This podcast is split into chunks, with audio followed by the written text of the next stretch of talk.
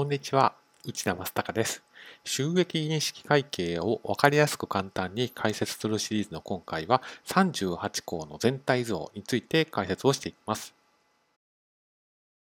収益認識会計基準の準備を今進められていると思います。会計基準は難しいルールが多いんですけれども、その中でも大きなトピックは一定期間とか一時点の検討ではないでしょうか。一番メインになる条文が会計基準のさんじゅうはち項でして、いずれかの要件に当てはまると、一定期間に充足される履行義務という判定の仕方をします。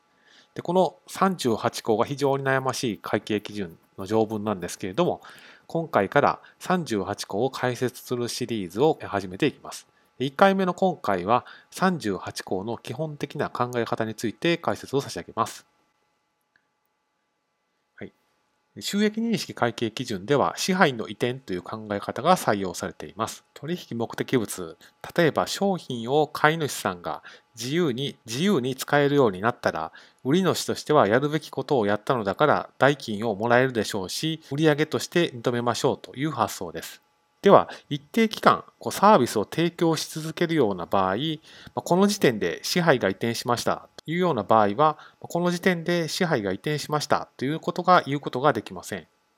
そんな徐々に支配が移転していくようなケースを想定したのが会計基準のさんじゅうはち項でして、会計基準の用語を使うと一定の期間に充足される履行義務ということになります。ですので、今回の動画でさんじゅうはち項をさらっとおさらいするといったところになるんですけれども、さんじゅうはち項ではみっつのパターンが示されていまして、どこかに該当したら一定の期間に充足される履行義務と、すなわち進行基準で会計処理をしていくということになります。要件のひとつめがサービスの提供を想定した規定になります。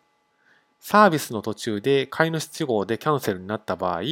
後任の業者の方がキャンセルの時点までの業務をやり直す必要がないんであれば、逆に言うとキャンセル時点まで当初の売り主の業務は徐々に果たされていったという考え方をします。この場合は一定の期間に充足される履行義務ということになります。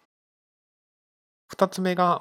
例えば土地の上に建物を建設するようなケースを想定している規定です。建物を引き渡すまでは買い主は確かに使えないんですけれども、売り主さんが日々製造し、建物の価値を高めていき、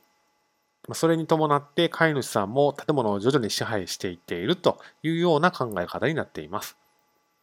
で、みっつめの要件がいちとひとつめの要件とふたつめの要件以外を想定した規定でして、このみっつめの要件についてはふたつとも満たすことが求められています。ひとつめが他に転用することができない資産が発生していることで、ふたつめは代金を受け取れる強制力のある権利を持っているということです。みっつめの項目についても非常に奥が深いので、後日の動画で解説差し上げる予定にしています。このようにさんじゅうはち項は何かと議論の多い項目ですので、ぜひ当動画を参考にしていただけると幸いです。